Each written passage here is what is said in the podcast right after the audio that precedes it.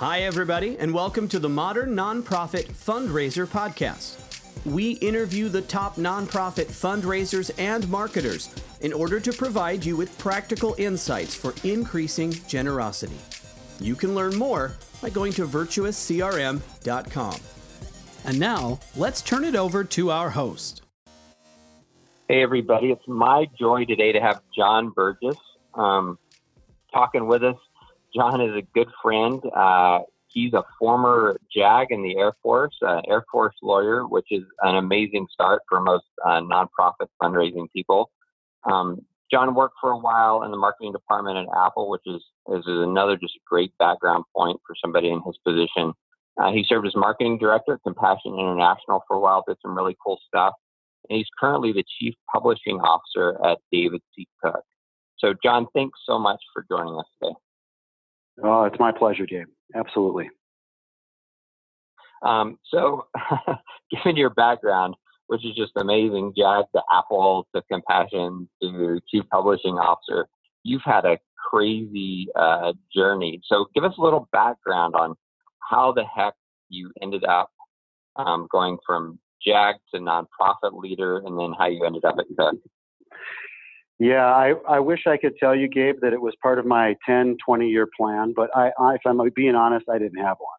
What I wanted, um, as I look back, I realized what's really driving me is just opportunities where I can make unique, unique impact in places that I really care about.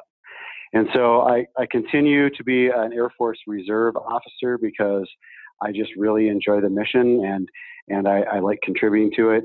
And then as I moved on from from Apple, and you know, the time that I was at Apple, it was really the time when Steve Jobs said we are 90 days away from just closing this thing down. Not many wow. people remember that there was a time like that.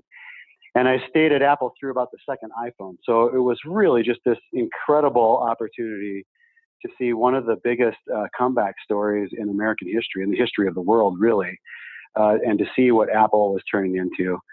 Um, I thoroughly enjoyed it. I absolutely uh, uh, thought it was uh, uh kind of the, the place uh, that makes careers. Um, and then when uh, towards the end of my time at Apple, I really felt like also it was time to leave Apple and it was time to press in in the nonprofit space in some way. Oh, that's great. Yeah, that's that's incredible. I, the stories from Apple at that time are, are, legendary, obviously. So getting to be there and be a part of it are, are just crazy. So Apple and then Compassion and now to David C. Cook. And so uh, how did that come about? You just kind of flipping through the one ads and then Compassion better kind of how we do that. yeah. yeah. Well, I, you know, I, I kind of identified uh, three or four nonprofits that I just thought were doing great work. And it's not that there aren't a lot more out there. There certainly are. It's just that these were the ones that bubbled onto my radar. Compassion was one of them.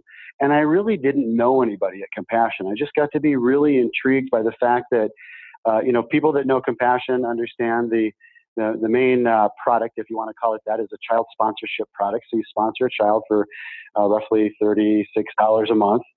Um, and, and, and then you provide some benefit to that child in the form of of you know prayer and letters and just just really affirm them.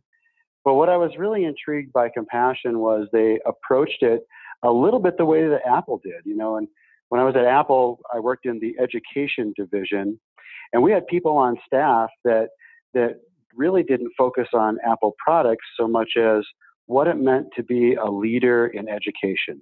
Where was education going? What are the thought leaders saying about that? And it really it really uh, uh, made a huge impact in how Apple could approach partners and customers and that sort of thing. I really appreciated that about Compassion because Compassion is absolutely an expert in child development, uh, and one of the ways that they attack that is through their sponsorship program. Mm. Oh, that's great. Yeah, I love that about Compassion. So um, there's there's a bunch of really cool stuff that you're you're doing at Cook right now that I really want to get into. But before I do that, um, kind of open the door there for talking about a little bit about um, education and innovation at Compassion. And one of the things that I, I got to see you do there um, up close and personal was kind of your um, immersive experience that you did for having people experience what it was like to be a part um, of a child's life in one of your programs. So, kind of walk me through, um, and, and for our, our, listeners that have seen it and been a part of it, they know that it's amazing. But for for those that haven't, even describe a little bit about what it is and sort of the creative juices that went into that program. Yeah, sure, sure. And you know, Gabe, you're being very humble because certainly I have uh, the utmost respect for you, for the team at Virtuous, for the team at Brushfire that worked alongside us in doing something that was truly remarkable. Um, really, the only thing that makes me suspect your capabilities is the fact that you would have me on this podcast. So I'm sure that the the rest of your lineup, rest of your lineup for the rest of the year will be much more impressive. yeah, but we, I, yeah. I got the I got the compassion and and one of the things that that they said was, uh, and this first part is not not really rocket science, right? They said that we know when people go overseas and they see children living in poverty, they're changed. And I think that that's absolutely true. It's part of how we're built as humans. You just can't see that and then come back to the United States and sort of go to Starbucks and Bath and Body and you know do the things that you normally do. There's something that goes on in your heart. And we also knew that that there were really two reasons why people didn't go overseas for that experience. And one is finances. It can be expensive, that kind of a trip. And the second one is fear. There's just some people that will not leave uh, the, the, West to go to the developing world. And uh, that's not a judgment, it's just a fact. And so it had been knocking around compassion for a while, probably about nine years of what does it mean to bring the experience that people get overseas uh, you know, to your local church, to your local university, someplace that is more accessible. So that's really what was the impetus, what kind of got us started. Oh, that's great. And then describe even the, what it was like, um, the experience was like. So, you know, big 18 wheeler transformer truck, like the thing was outrageous in terms of, of what a typical nonprofit would would reach for. But talk a little bit about the actual experience. Yeah, it was, and you know, thanks for asking. Uh, you know, we really were just blessed with the right people at the right time who could really see this vision. And the vision was, uh, after going through several different models, including kind of a Disney approach where you'd sit in a bus and instead of a window, there'd be a high definition uh, screen and it would it would show as you drove by kind of the story of children living in poverty. But we really what we landed on was these two 18 wheelers that would pull up into a church parking lot and unpack into 3,500 square feet of poverty. And uh, what drove it home and what was really successful uh, in the end was that we would feature actual stories of actual children, the pluses and the minuses. This wasn't sort of the the best that compassion marketing could put together. This was the actual kids. And we partnered with this group um, in Hollywood that was able to set it up like a movie set with that level of authenticity they were able to have uh, the voice speaking through your ears uh, be the voice of a child that, was that age telling the story. And as you walk through, you were just absolutely immersed in this child's world. In fact, one of the most stressful times I've ever had in my professional life was when a group of uh, Ugandan uh, kids, they were, were, between 18 and 21, who were graduates of the Compassion Program, came to the original Compassion experience to walk on the track that featured a girl from Uganda. And boy, wow. we were really sweating it. Yeah, we were really thinking, you know, was the poster of the president the right poster at the time? Did we did we fairly and accurately uh, show people what poverty looks like without you know, but also doing it in a respectful way. You know, there's compassion is very big, and I think rightly so about uh, maintaining dignity uh, through this sort of thing. And we were really sweating beads. And I have to tell you, they came out of that track, uh, some of them in tears, some of them uh, with just so proud that they could be part of an organization that represented it that well. And certainly we saw some analytics on the on the backside of that that were very pleasing as well. Oh, that's amazing. Yeah, I love that. I love that story. I love kind of go big, swing for the fences stories, and uh, in the nonprofit space, and that, that's one of the biggest ones I've ever seen. Um, so let, us jump over to Cook for a minute. Uh, uh, so you don't have to say this, I will. The um, the publishing industry is going through transition. So you're a, a faith-based, a Christian publisher that um, has been around for a little while, and so I'm sure they're facing the exact same things that other publishers are facing. You're also at a at a publisher who happens to be a nonprofit and who raises money for a lot of their initiatives, which has a whole other set of challenges being at a big traditional fundraising nonprofit. And so um, you're walking into two segments that aren't historically known for creativity and innovation.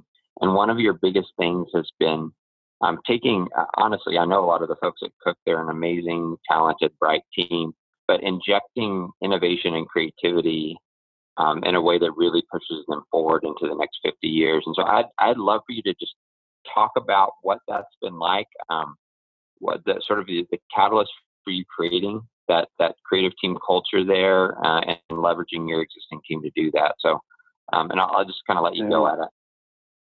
Okay. Well, yeah, that's very kind, and I, I thank you for the uh, nice introduction there. I will go ahead and say it that generally publishing is what our CEO calls is on a toboggan slide down the slope, right? I mean, if you if you look at if you look at uh, book sales and curriculum sales over the last 10 years, there was this little blip where we thought ebooks was going to take over the world that turned out to not be true. But generally, at Cook, as a nonprofit ministry, what we've been doing for about 140 years is equipping the church with content. And then to the extent that we can make a, a bit of a profit off that content, we use it to uh, equip churches in the developing world uh, with a much different financial models, I'm, I'm, sure you can imagine. And so right now we have about 8 million children uh, worldwide that are using uh, in, in, cooperation with the local church that, that their local content that's sourced locally, meaning it's not uh, you know a bunch of folks on my team in Colorado Springs that are making up the stuff that uh, Ugandan children are reading. We go alongside the Ugandans and, and we create it locally. That's super important for us. But really, I think what your question is getting at is what am I doing at Cook? And uh, I, there's really two lines if you look at a chart. One line towards the bottom, which is slowly declining on the right hand side and has been for some time, is the amount of people that are getting uh, impacted by traditional publishing worldwide. That's generally going down. About 25% of Americans will not read one single book this year. Um, mostly, uh, you know, if you look at any sort of app usage statistics, it's not long form reading. People generally aren't reading long form books on their Kindles or their iPads. It's just uh, not not happening the way we thought it was going to. The other line is a line at the top of that, and for a faith-based nonprofit like us, we look at our addressable market as generally people that I self identify themselves as Christians. That's the market that we're mostly interested in. And generally, that line is going up. So when you look at the, the difference between those two lines, uh, the message is we're reaching fewer people with less relevant products in a less remarkable way all the time. That's encouraging. yeah, right. So you're going to so, you know, normally the question is, well, uh, how are we possibly going to tackle that? But I like to paint that picture because to me, it's about impact, right? It's about courage at this point and, and taking understandable, smart risks, knowing that those two lines are diverging more and more every day. And, and now's the time. Now's the time to lean in and jump in with both feet and, and make a go at it because if the worst happens and, and nothing works, those lines are still diverging, right? And you never know what you can come up with. I, I love that kind of urgency around the passion of reaching people. Um, so I, would like to point out, since we're on your podcast, that this the, uh, it's our Life on Life product that we feature around the world that we develop uh, in concert with the local people. It really features three things in that product. One is spiritual development. The second is character development, and the third is life skills. And so, in one village in Uganda, the life skill may be washing your hands, why that's important. Uh, and just down the road, the life skill may be debunking myths about uh, uh, about certain activities that people think can can um, keep you from getting AIDS, and what that means to a family dynamic. And so we use that because it's important to the local folks, but we also wrap it into lessons on what does a healthy marriage look like and how do you develop great kids and it's a it's a, it's a good way to broach those topics as well that's great. I love that. So uh, the the product side is, is incredibly interesting especially how you guys push out content in the developing world where I, I would argue that there's even sort of more complexity if you're talking about you know a mix of faiths and um, changes in the publishing industry and long form content you know pushing out interesting stuff in uganda there's, there's a whole other set of variables. But I, so with all of that with uh, you know um, a relatively bleak outlook from some perspectives and a very dynamic daily changing space. What have you done specifically on your team to kind of get them thinking creatively creatively and out of the box? You said now is the time for change. So what are you doing in your team to kind of get breaking them as a mold of what always been done and having them learn to take risk and be creative? Yeah yeah and and i think this has been uh, this has been really important and and in some ways kind of hard for cook as well because uh, we are really good at publishing. We understand that. It's just that culture in the world is changing around us. And so I really try to focus my team on three things. And the first one is really clear focus on what it is, the impact that, that we think that we're going to make. Really understand what that is. You know, I think a lot of times nonprofits get into this a mentality of changing the world, and that part I think is good. But without focus, this idea of changing the entire world all at one time, and you end up just spreading resources. You know, I always say the peanut butter is super thin on the toast so that you can't even taste it. Yep. Well, we want to glomp our peanut butter in one place so it makes a sense. So we really work hard on focus. The second thing that I think is absolutely crucial, and most nonprofits should struggle with this as well, is creating a culture where it's okay to fail. So what we say, what we say in American business, not just nonprofits, is we say, we want you to be innovative, but we want all of your ideas to work.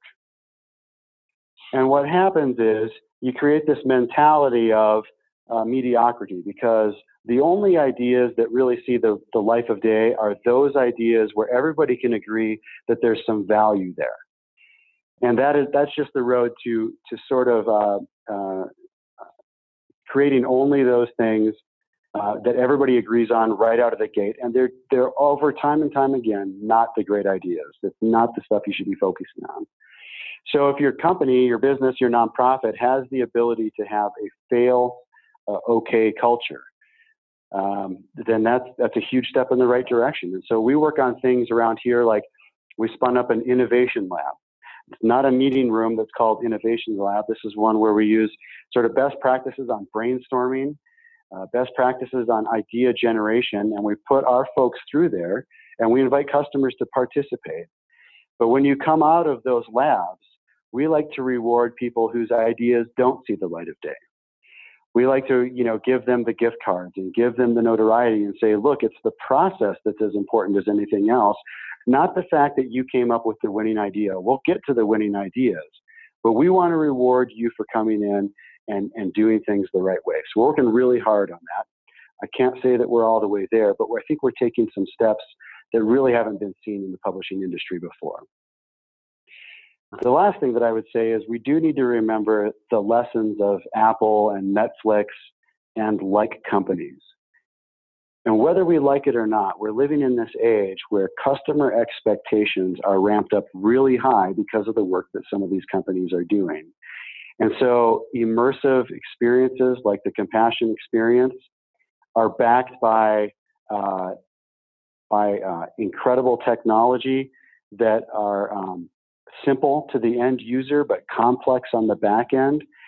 And all of that wraps up to surprise and delight for your customer, no matter what that is. And I, I, I'm not telling you it has to be technology based, but I firmly believe that at the end of the day, if you're not surprising and delighting your customer to create loyalty, you're going to lose them because these expectations have been set by other companies and other industries. It's just that we're saddled with living up to them right now. So let me pause and see if Gabe has left the room to go get a cup of coffee or if he's still here. So that's great. Yeah, it's, it's, there's a few things in there. Number one, that last thing is, man, it's it's like you're beating our drum, that's something that we talk about um, so often. The, the, thing that I want to really hit on though is sort of um, agile development and and failing fast. And so uh, we um, we talk a lot about even using sort of startup practices uh, within a nonprofit. So even agile software development and doing sprint planning and um, releasing a minimum viable product uh, so that um, uh, you can get validation uh, from uh, donors or on the program side, whoever you're, you're, serving, and then begin to iterate on that. Um, everything about the agile software development process assumes that you're going to fail. In fact, most great companies now from the startup phase that are trying to create growth create through failure. They learn through failure and then they iterate to get better. And, and I would argue that that culture is almost entirely lost in most nonprofits. So, man, that's yeah. it's so good to hear you guys are doing that. And, and if um, and if you know, I would say if there's anything in here that you guys can take away, or that our listeners can take away, it's that piece is that it, embrace failure.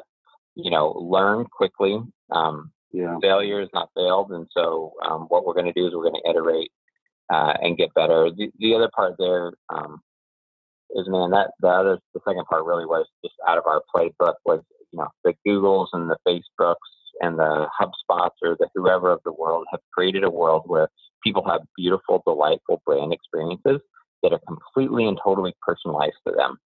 And yet we're living in a world where nonprofits don't delight and surprise and they don't they don't create personalized experience. It's all one to many broadcast style 1980s um, approach, which is just the chasm's growing wider and wider between the two. And so I think a lot of nonprofits, whether they like it or not, are facing these existential crises where their donors expect one thing because they're getting it from every other brand, and then they can't deliver. And so, um, that's right. Yeah, I mean, that's I'm not right. repeating what you said, but my gosh, that's that's sort of exactly what we preach every day. And and as soon as you can get it, it's uh, it's game changing. Yeah, well, I'll, um, I'll carry that drum with you, virtuous guys. And I just want to say that I get that in the nonprofit space, it's hard to look at donors and board members and say, we spent $100 on something that we weren't sure was going to fail, but we thought it kind of would. I, I yep. get that it's hard to look at donors and, and say that. So you do have to work on, on, on how you're going to present that. So that's a detriment the benefit that we get in the nonprofit space is you really are trying to do something that changes the world. And so while people have these higher expectations and you should absolutely drive to meet those expectations, there's a little bit of grace out there for knowing that you're a nonprofit. It doesn't mean that you can fall, fall, fall far short all the time. But if you yep. fall a little bit short and you continue to improve, the market's going to be okay with that but not with not with a wholesale a wholesale miss. Yeah.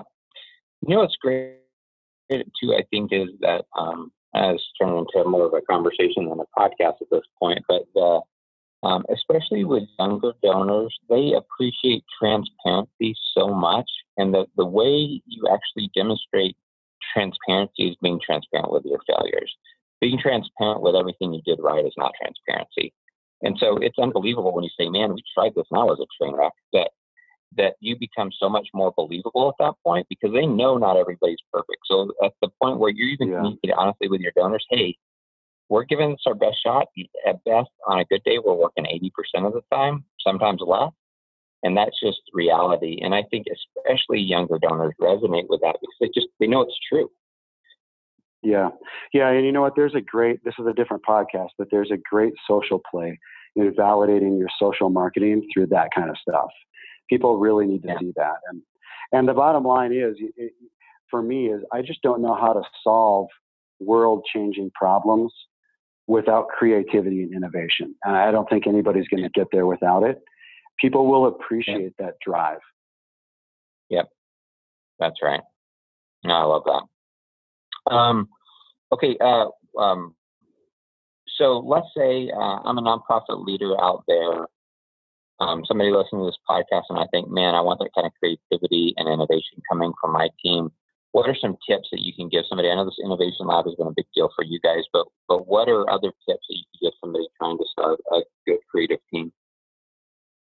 Yeah, well, certainly you need to hire or create the right kind of people, right? And and a lot of this for me was just change management. And there's a million great tips on change management that I won't go through on this podcast, but you need, you need to prep people with this vision that we really are going to tackle this, and the right kind of folks are going to be those creatives that can think about this in a new way. And then honestly, Gabe, I go back to really focus them in on exactly what it is the problem you want to tackle. It can't be enough to say, you know, we're going to solve water in the world. It has to be, we're going to do it this way and in this place and by this time. So really focus on make sure that you reward people for failing.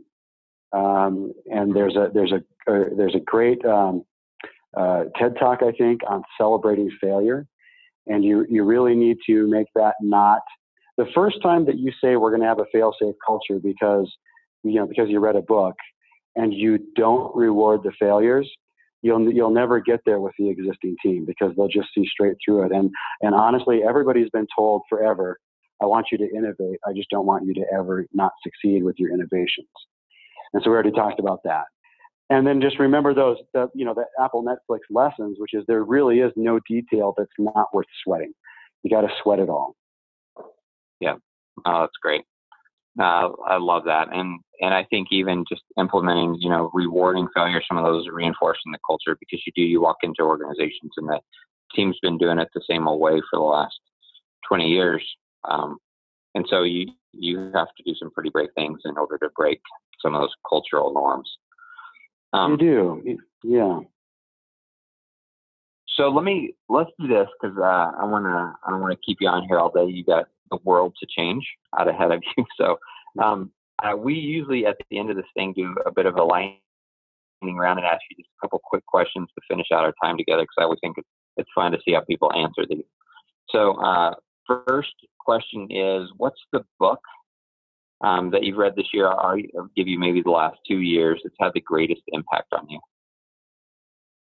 Yeah, well, I'll give you two. Uh, I'll start with The Road to Character by David Brooks fantastic book, and I, I cannot recommend it enough to, to everybody. It's not a leader focused book, it's for everybody. The Road to Character by David Brooks. And he talks about kind of, he really is. He really is. I appreciate his writing uh, no matter where it is. But this is really a seminal book. This is a book that will um, change the way that you look at your life.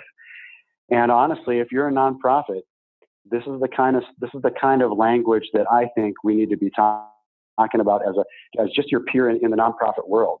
These are the kind of things that our donors should be talking about, the kind of things our employees should be pointing at. So I actually got it in uh, here at, uh, at Cook. Of course, we don't publish that book. so I got it in, and I'm having my entire team read it on their own. I think it's that important. Uh, and the second is um, I just enjoy a little bit more closer to uh, faith based nonprofit work. I enjoy basically anything that John Ortberg has written. Uh, his last book, um, which actually we don't publish at all. I should probably have thought of some books we do, but um, I, you know, honestly, we're trying to. Gabe, you'll appreciate this. I, to a publisher, every solution is a book, right? so I keep telling my team, don't start with the book. Start with the message the, the thing that's on people's hearts that they think w- people need to hear that will change the world and if we get to book, I'm fine. But take me through every conceivable possible vehicle to communicate that before we get the book. So uh, that's my free aside. That's, that's, the bonus item for this podcast, right? You always give one bonus item. uh, right. So his last book is uh, "I Would Like You More If You Were More Like Me" by John Ortberg. I would like you more if you were more like me. Good read. That's great. Yeah, and that, John Ortberg is great. The guy's so so readable, so entertaining, so insightful. So that's a good choice. Indeed. Um, so uh, next one, uh, podcast. You got any podcasts you listen to? If if, uh, if podcasts aren't your thing, you can always go to to some cool streaming TV show or something you're listening to. But do you have any podcasts you really like? Well, other than the Virtuous podcast, which clearly I'm a huge fan of now. Right? Absolutely. I like that one yeah. very much. Uh, I go to I I have a couple podcasts that I listen to, but not regularly enough to recommend them to you or anybody who's listening to this, which is probably at this point just my mother and my wife and my two daughters. So yes. take a, take a pass on that one. That's, that's great. Um, and then uh, kind of personal habits. You got a lot going on. You got you got a family. You have military responsibilities. You're running um, publishing uh, at a large nonprofit. It's a lot to take on. So, what are kind of your your personal patterns? Journaling, writing, exercise, diet, sleep. You know, CrossFit, jumping jacks at two in the morning. What do you do? Sure, sure. Uh, well, that's uh, nice of you to ask. I um, so uh, because I'm a military reservist, I get a military physical training test every year. It's the same one the active duty runs, and so wow. I work out scared because I don't want to be the out of shape reservist that's showing up for duty. So I, I maintain a pretty strict workout regimen um, so that I don't have to worry about that. And it's really the way that I deal with stress. And I and I just have to tell you, you know, as a leader, uh, uh, the first thing I say to all my folks is I say, if you think about the entire world, no matter where you were born, what your religion is, what your job is, what kind of family you have, no matter what, no matter who that person is, on their deathbed, they never say, ever, I wish that I would have worked more and later on Tuesday, Wednesdays, and Thursdays when I was in my place. They never say that. And I think because I work at a faith based nonprofit that God is trying to tell us something. But even if you don't work at a faith based nonprofit, I think you can look at humanity and say, if that's never said, then we need to be really, really particular as leaders into how we're reinforcing that. And unfortunately, in nonprofits, we're really bad at that in general because we are trying to save the world and we're trying to do it with as little money as possible. And now you know, Sean Burgess and Gabe have told you that you there's high standards because customer. So there's all this pressure, but at the end of the day, I make sure that people are taking their vacation, and if they're not, I we have a discussion about that where they take it, because I don't want to be the kind of guy that whether or not we can figure this out for Cook. Uh, in 10 or 15 or 20 years has caused people to give up that valuable time in their life. So, um, my you know, I'm not saying anything that's new to anybody who's listening to this, but if I can be a reminder that says, like, take it really seriously, where you're when you prioritize your life, make sure you're living yeah. that out. Yeah, yeah, that's I love that. Yeah, and sort of, you know, you want to change the world, but the most important world that you can change and you have care over is your friends and family and and yourself. And so if you can't steward those right to begin with, then the rest of it's sort of irrelevant. Yeah. So I, I love that. Um, well, hey, I, that is it. That's the last question I had for you. Thank you so much for coming on today. It was a joy. I love hearing you talk about sort of the creativity that you brought to these organizations. It's so much fun. So we appreciate it, and you'll have to come back again sometime. All right. Thank you, Gabe. It's an honor.